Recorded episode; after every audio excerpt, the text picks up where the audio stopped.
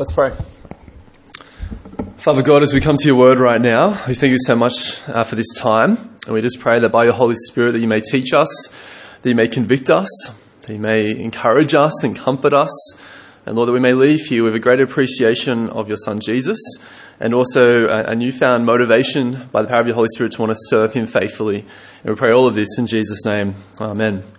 Well, my name is Joel. For those of you who have not met me, I'm one of the pastors here at Wollongong Baptist Church. I have a question for you. Do you like puzzles? Do you like puzzles or do you like riddles? Do you like brain teasers? Do you like problem solving? Do you like breakout rooms? Now, uh, you're not too sure what a breakout room is, it's a, a, new phase that's happening these days where basically it's a business which will create these escape rooms. You have to try and escape the room in a certain period of time. Uh, there's a new one in Wollongong, uh, which I actually took the 6pm planning team last year uh, to uh, have some fun in, uh, and this is just to celebrate the year. And so we went there, and let me tell you a little bit about it. basically, you go to this, um, this room, and before you actually enter the room, you've got to give them your phone and your wallet so you can't Google any answers. my wife was heavily pregnant, uh, so I kept my phone. I was not going to miss on any phone calls from her. But then we walked into the room, eyes closed. Uh, we actually put our, um, our, hands on each other's backs and we walked towards the room as they guided us into our breakout room, all darkness. And then they turned on the lights and we found ourselves in jail cells. And then we had to try and figure out some clues, work together as a team, and then get out of that jail cell to get into another room where we had to figure out some other clues to try and figure out how to get out and break out. Um, it was a lot of fun. I quite enjoyed it. Uh, we didn't. We weren't successful though. Uh, we didn't get out, uh, and we slept there that night. Um, in, in, all seriousness, uh, before I was a pastor, I was a civil engineer. And so growing up, I've always liked problem solving. I always liked trying to fix things and, and, trying to figure out some, how do you figure out riddles and, and different things. And so when I went to Bible college to study God's Word in more detail, I really enjoyed the parables specifically. Because in many ways, parables are like puzzles. They're a bit like riddles. Now, maybe you're thinking, wait a minute, what, that's a bit confronting. If Jesus came to save the world, wouldn't he just come and say, hey everyone, you're sinners, I'm Jesus, believe in me, end of story? Like, like why would he, wouldn't he speak bluntly? Wouldn't he speak, he wouldn't be confusing, he wouldn't speak in a puzzling way. Well, a third of Jesus' teaching is actually in parables. And many of his disciples actually asked Jesus, Why do you speak like this? Why do you try and confuse us? And in Matthew 13, Jesus says this He says, Because the knowledge of the secrets of the kingdom of heaven have been given to you, but not to them. Whoever has will be given more, and they'll have abundance. Whoever does not have, even what they have will be taken from them. This is why I speak to them in parables. Though seeing they do not see, though hearing they do not hear or understand. You see, Jesus knows the human heart. Matter of fact, he created it. And what he knows about the human heart is if you want temporary obedience, give someone a command. But if you want lifelong devotion, give someone a story. Capture their imagination. Make them think. Make them dig a little bit deeper. You see, in many ways, like I said, parables are like puzzles, but they're also a bit like Trojan horses. I don't know if you understood or heard of the, the, the, myth, the Greek myth of the Trojan horse in the Battle of Troy, I think it was, uh, and how there was a siege that went for 10 years and they couldn't figure out how to get into this city, so they built this massive horse structure and they went and put it in front of the city gates. And for some reason, the leadership of the city went, Oh, what a great piece of artwork. Let's just invite this huge horse like structure into the middle of the city and let's all have a sleep. And then, of course, in the middle of the night, soldiers come out of the horse, open the city gates, and destroy the city. You see, Trojan horses, they make you feel safe. You let your guard down to them. But then all of a sudden they do its work and they challenge you and overrun you. In many ways, parables like that. They're short stories and we think, oh, this is quite simple. The reality is it's actually trying to challenge us in a deep and meaningful way. And so as we go to look at this parable, can I encourage you in particular to just let the parable do its work? In other words, let the Trojan horse in and let's be challenged by it. And so let's have a look at this parable. I don't have three points for you. Instead, we're going to go through it. I'm going to retell it to us and make sure we understand it. And then I'll pull out the big idea and apply it for us. And so let's begin by looking at verse 14 of this parable. Jesus says this Again, it'd be like a man going on a journey who called his servants and entrusted his wealth to them. It's really important we understand the context here. Jesus says again. So, in other words, it's important we understand well what happened before verse 14 and in verses 1 to 13 of chapter 5, there's another parable, the parable of the ten virgins, where it talks about how there's ten virgins, five uh, wait diligently and are prepared with oil for the bridegroom to come, while the other five don't wait diligently and actually don't have oil. They're not prepared for the return of the bridegroom. In Matthew 25 as well, after this parable, Jesus talks about sheep and goats and says how he will return, he'll separate the goats, the sheep on his right and the goats on his left. In other words, he's going to separate those who claim to be followers of Jesus and those who actually are. So that's the context. A broader context, more immediately in verse 14, we learn about this parable. We learn about the settings. We learn about the characters, how there's a, a rich master and how he has some servants who he's going to entrust his wealth to as he goes away on a long journey. And how does he distribute his wealth? Does he do so equally? Let's have a look. Verse 15 says this To one he gave five bags of gold, to another two bags, and to another one bag, each according to their ability. Then he went on his journey. Notice that he doesn't, he doesn't distribute the wealth equally. He doesn't say he's two, he's two, he's two. He does it based on ability. So, so let me try and retell this story. I know you've got the imagery of the video, which is helpful. Let me try and give you some more imagery. Uh, I want you to imagine there's this master, and all of a sudden these three servants come towards him, and the first servant comes, and he is just one charming guy. He is switched on. He's incredibly gifted. He's a visionary, but he's also incredibly detailed. Like he, he just he's, he's one of those people that is just entrepreneurial. He's well presented. He's sharp. And so the master goes, "This guy's this guy's gifted. I'm going to give him five bags of gold." And then the other servant comes in, and look, he's not as charming or as winsome, but he's still hard working, well presented. So he goes, okay, I'll give that second servant two bags of gold. And then all of a sudden, the third servant comes in late, probably wearing a Superman t shirt that's stained, comes in complaining about how slow the internet is in his parents' basement. And, and the master's like, oh, man, this guy, no way. I, I don't want to give him five bags of gold. He'll just waste it. I don't want to give him two. I'll give him one. I can teach him. He's one bag of gold. All right, go away. And then how does the servants used the master's money. Well, let's read verse 16 to 18. The man who received five bags of gold went at once and put his money to work and gained five bags more. So also the one who had two bags gained two more. But the man who received one bag went off, dug a hole in the ground, and hid the master's money. So once again, you got to imagine this: a first servant, like he's he's smart, he's switched on, he's entrepreneurial, so he's probably gone and he's bought some property, he's probably bought some shares, probably some Bitcoin at this point in t- uh, stage in life as well. Maybe he started a cafe in Jerusalem where he's selling smash avocados to the Jews and he's selling pork bowls to the Gentiles. You know, maybe this is a guy he's he's really successful, so he writes a book about it, starts doing speaking tours. Like you, you get the drift. He, he's done really well. The second guy comes in, he's not as flash, but he's still hardworking, he's diligent, he gets 100% return as well. The third guy, he literally dug a hole in the ground, put the gold in it, probably put an X over the top of it, and then drew a map and put in his wallet. That's what that guy did. Now, to this third servant's defense, uh, we've been speaking about him in bad light. Let me try and justify his actions. Uh, in many ways, it doesn't seem that bad, does it? Like, like when you think about it, like to his defense, it seemed like an okay thing to do.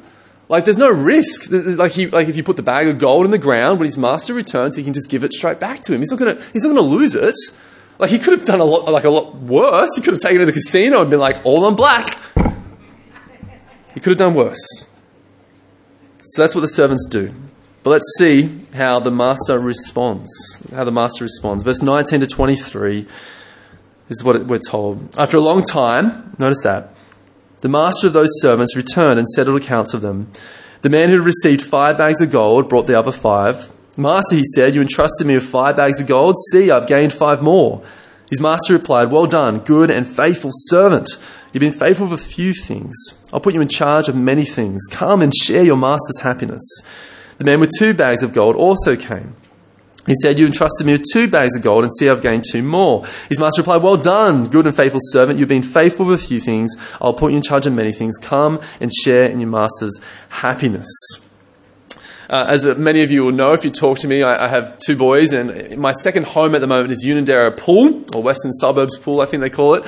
Uh, I go there a lot at the moment because it's summer, and whenever we go swimming with my two boys, one who's five and the other one who's three, um, not every time, but, but most times, uh, we'll get some chips as a reward for my boys swimming really well at the pool. Now, if I was to try and reward them based upon, uh, I guess, uh, I, I, based upon their, I guess, how they go at swimming, this is how it would go. Elijah, he's swimming really well, almost six. He can swim by himself for about almost 20 meters. So I would give him about 100 chips. But little Isaac, he can only basically survive. He's just, just struggling not to drown. And so if I was to compare the both of them, then I'll give Isaac two chips in comparison to Elijah and say, well done, mate, you're alive. Have some chips. But obviously, anyone here would know that would be crazy. Instead, I reward them based upon their ability. And so they both get to eat as many chips as they want, and I eat what's left. You see, what I, what I love about this story and how the servants are rewarded is how it's done so fairly. The, the one who earns five bags more of gold is rewarded based upon what he did with his ability. And it's the same with the two bag as well. And this should encourage each of us here. Because to be honest, not many of us here are five bag of gold material when it comes to servants. But there's a few things I want to say here. In particular, can I say this that before we move on to the third servant, where a lot of the main material is, we can't skip over here how the master responds by saying, Well done, good and faithful servants. Come and share my master's happiness. Because there's many of you here who are good and faithful servants and have been doing so for many years. And so I want to encourage you to keep on using your gifts, your abilities, your time, your riches, your money, your possessions to serve your master. To keep doing so. And to know that it will all be worth it hearing those words, well done, good and faithful servants. Encourage you. I really want to encourage you, in particular as we come towards 2018. Some of you here have been Christians, have been a Christian longer than I've been alive. That's such a huge encouragement. Keep on going. Keep on going. It will be worth it. And know this that maybe you don't, you don't have the fire bag of talent material at this point in time. You don't have that ability. Maybe because of your circumstances, maybe because of your health, maybe because of different things that are going on. But know that your, your master wants you to keep serving him faithfully with how you can.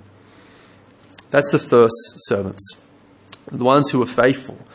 Let's move on, though, to the unfaithful one. Let's see how the master responds to his unfaithfulness. Verse 24 to verse 25. Then the man who had received one bag of gold came. Master, he said, I know that you're a hard man, harvesting where you have not sown and gathering where you have not scattered seed. So I was afraid and went out and hid your gold in the ground. See, here is what belongs to you. Now, unlike the other masters, we get some dialogue here from this servant and explains his actions. And as he explains it, we're like, this, this, this is reasonable, makes sense. If the master's quite hard, like I said, this is not a, you know, wasn't a bad tactic to dig the, hole in the ground and put the money in it.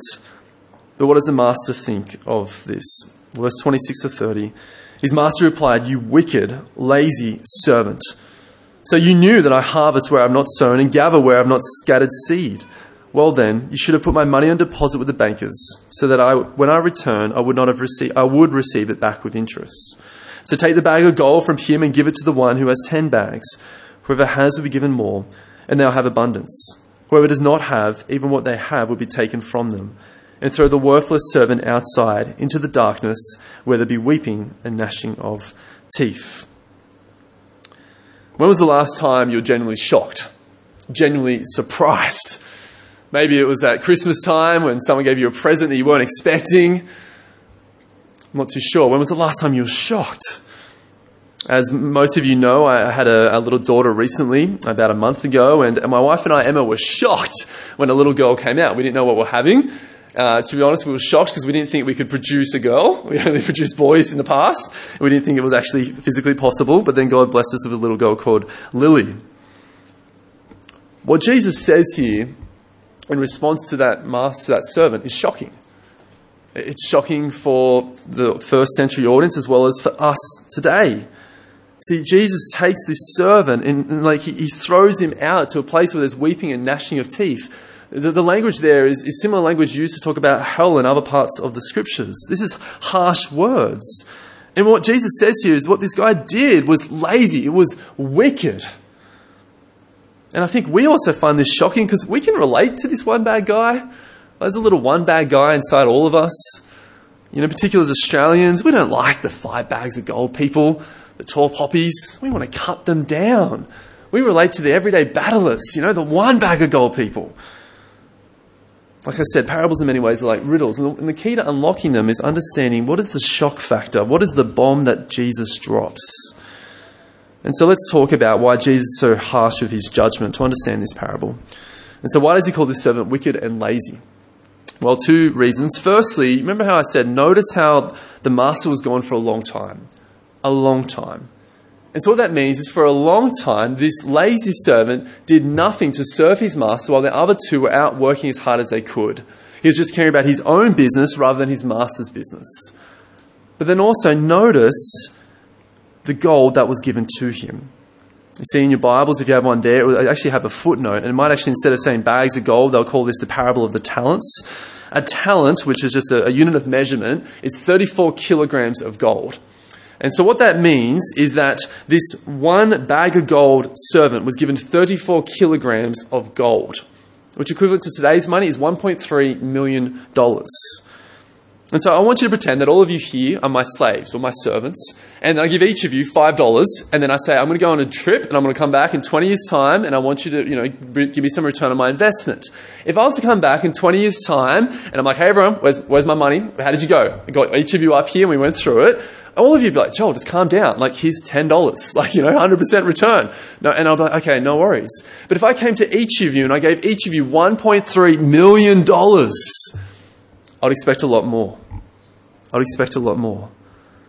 You see, when we first read this parable, we're shocked at Jesus' judgment. But when we read it again and we understand what's going on here, we're shocked by the wickedness and laziness of this servant. Like, like the servant should have just put the money in the bank. Like, how hard is it to walk down the bank and just say, here's money, put on, you know, on your deposit, earn some interest until my master gets back? Instead, he didn't want to waste or risk his money, the, the, the gold of his master, and he misused it by not using it. He misused it by not using it. And so, what, how could I explain the big idea of this parable? Well, let me try to do it in one and a half sentences. Jesus will reward the faithful, hard-working servants, but Jesus will also judge the wicked, lazy servants. For such laziness, demonstrates that they didn't understand the generosity of the master and the gold given to them. And so, how do we apply this passage to us today? Well, if you're not a believer, I want to firstly talk to you, you, and then I'll talk to those of us who call ourselves Christians. If you're not a believer, I want you to understand that this passage is actually talking about Christians. Because if you're not a believer, you don't claim to be a servant of Jesus like Christians do. But nevertheless, there's some principles here for you to uh, chew on. And the principle I want you to understand is that the way you respond to the master will determine your eternity, whether or not you'll be condemned or whether or not you'll be commended. And you're probably wondering, what do you mean by that? Well, see, you may not be a servant, but you have been given gold. And the gold that you've been given is of the gospel. It is the good news of Jesus Christ and how he was not only the perfect servant, I mean, the perfect master, but the perfect servant as well. As that famous passage tells us, that Christ came not to be served, but to serve. How he went to die on the cross as a ransom for our sins, for our wickedness, for our laziness. And how we respond to that matters. But if you are a Christian here today, how do we apply this passage? Well, simple question Which servant are you? Which servant are you? Are you the faithful servant that is going about your master's business? Or are you the wicked, lazy servant who's caring about your own business? It's when we ask ourselves this question. And like I said before, if we are seeking to be like the faithful servants, to keep on going, to keep on using the gifts and abilities that God has given you to serve Him and His church and His people. And like I said before, all of us do this differently because all of us have been equipped differently and at different circumstances in our life. Nevertheless, we should have some gospel ambition. Nevertheless, this parable should motivate us to serve our faithful and good master and bring him glory. Each year, I uh, do uh, goals uh, for the for the year ahead. I'm a sucker for setting goals, and maybe I achieve one out of the ten I set. Uh, it doesn't really matter to me how many I achieve. I just do my best to achieve them. But this year, I really enjoyed that process at the start of the year, setting goals for myself. You know, I want to get stronger, smarter, but also, you know what? I also want to see more fruit in my life. I want to see more people won for Christ. I want to grow in holiness. I want to see our church grow. I want to see our city won for Jesus. Can, can I encourage you to have gospel ambition? That if you're a faithful servant, you want to use the gifts and abilities and opportunities given to you to serve your master. We won't do it perfectly, but by the power of the Holy Spirit, we can do it. But if you're someone who lacks gospel ambition, if you're someone who this year hasn't even thought about any sort of spiritual ambitions, you're just thinking about how can you increase your investment portfolio, how do you I know, spend more time at the gym and, and not even think about spiritual matters and how to please your master, can I encourage you to renew your focus? Can I encourage you not to be like that one bag of gold servant? And for the weight of this passage, which servant are you? Are you like the faithful or are you like the wicked? Which servant are you? Are you five bag of gold servant, two bag of gold servant, one bag of gold servant? I think it's really important that we actually chew on that and think about which one am I? So that you may be comforted or so you may be challenged. Because, like I said before, some of you here, you're not a five bag of gold. Like maybe you were a few years ago, maybe you were at another time in life, but you're not now. And so I want, to, I want you to think that through and be, be comforted by that and go, I can serve Jesus faithfully in what I'm doing. So I can serve Jesus faithfully in my neighborhood with the friends that I have. When I'm at the hospital, if I'm visiting people or if I'm sick, you can serve Jesus faithfully in what you're doing. And know that you don't need to write a hundred books or see a thousand people won for Christ. And, and, at the same time, I want to challenge some of us here who, who are incredibly gifted, who are incredibly switched on, have been blessed abundantly in many different ways and know that if you think you have a good marriage, if you think that you're, you're, quite wealthy, if you think that you're quite smart or you're quite wise, or if you think, you know, socially, you know what, I'm pretty switched on, then much is expected of you. That you have been blessed to serve your master. And so go do that. Go do that. Now, why does all this matter? Because, Joel, aren't we saved by faith alone? Well, as Matt said last week, saving faith is never alone. Or as James says, faith without deeds is dead. You see, this parable is not about how to be saved, but it's about what does saving faith in Christ look like? What does it look like to follow Jesus? And so, hopefully, the beautiful words of well done, good and faithful servant should motivate us towards serving our master. But also, the chilling words of go away from me, I never knew you, should also be something that strikes fear into us. Because the reality is, is our hearts can be easily deceived. And the reality is, is that the fruitfulness of our life will testify whether or not our faith is genuine or whether or not it's not, whether or not it's not. Now, if maybe some of you are feeling a bit crushed by this parable, it's quite a challenging parable. Can I try and remind you of the gold that's been given to you in the gospel? Can I remind you of the goal of the gospel and how the gospel is a power of salvation for those who believe? Can I remind you that you've been given the gift of the power of the Holy Spirit so that you can fight sin, so you can share the gospel, so you can go about your master's business? Like, can I remind you that the gospel is not like a china plate that you need to hold on to and hope that it doesn't fall over and break? That it's a powerful thing. Can I remind you that God has blessed you abundantly? And can I plead with you not to make the same mistake as this one bag of gold servant did? How he didn't see the worth of the gold given to him and how he'd been blessed abundantly. But also, can, can I encourage you not to be like this one bag of gold servant who didn't actually understand or know his master? He thought his master was harsh and cruel. His master was generous, kind, trusting and wise. Oh, may we know who our master is as well. You see, my fear is as we leave here today, is that we're going to go back home and all we're going to think about for the next week is our own business. How we can grow our own kingdom this year. Think about what we can pursue, what, like what we can accomplish this year. Instead, my hope is, is that we won't run away from the painful work of self examination and try to think through okay, how do I need to change to be more faithful this year? Like I said before, I take my boys to the pool, and uh, when I take them to the pool, there's two different types of, or there's three different types of pool. There's the adult pool where people do laps. Uh, there's the medium-sized pool where I guess kids go with their parents, and, and then there's a really baby pool which is quite shallow where little babies and toddlers go. Uh, and like I said before, um, uh, Isaac's, he's three years old. And so for many years, he's been in a little toddler pool. And he loves that, jumps around, gets wet, has a big smile on his face. Uh, but I really tried to encourage him to come along to this other pool because I thought he was old enough and he really didn't want to go. And then I'm like, no, no, no, Isaac, this will be a lot of fun. You'll really enjoy it. So eventually I got him to come over and then he jumped in for the first time and he was just blown away by how much fun that was. And now these days, he's under the water, he's holding his breath, he's shooting at me, he's jumping in. He literally jumped on my head yesterday, and it quite hurts a lot. Uh, he's having a lot of fun. As your pastor, can I be honest with you? I feel like our job is to try and pull you out of the kiddie pool and try and help you take a risk and jump into the bigger pool. Yeah, it takes a little bit of work, but there's more joy to be had. And so as we think about serving our master, you might leave here going, okay, I've got to go out and do some work and think so begrudgingly. But what I loved actually about that video is how happy and joyful those servants were and how they knew that actually it brings them joy to serve their master because their master is good to them. And so he's good to us. And so, church, I don't want us to leave here in self examination depressed. I want us to leave here in self examination by the power of the Holy Spirit, thinking, how can I joyfully serve my master this year? Because what would it be like at the end of this year, 2018, for our whole church to be using our gifts and abilities to be generously giving to our Master, trying to win people for Christ and to love each other abundantly.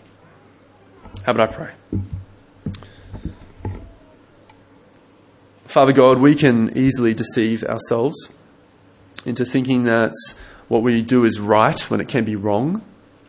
We think of this one servant who justified his actions, and yet his actions were wicked. Lord, we are all got a little bit of the one bag of servant guy inside of us where we seek to be lazy and justify our actions. Lord, I pray that you change us. Lord, that you remind us that you've given us plenty and you've blessed us abundantly. And Lord, by the power of your Holy Spirit, that we may serve you joyfully. Help us to understand the goal of the gospel that has been given to us, how you've blessed us abundantly. And help us, Lord, to know that it's, it's, it's not hard to go and serve you and that you equip us to do so. And we pray all of this in Jesus' name. Amen.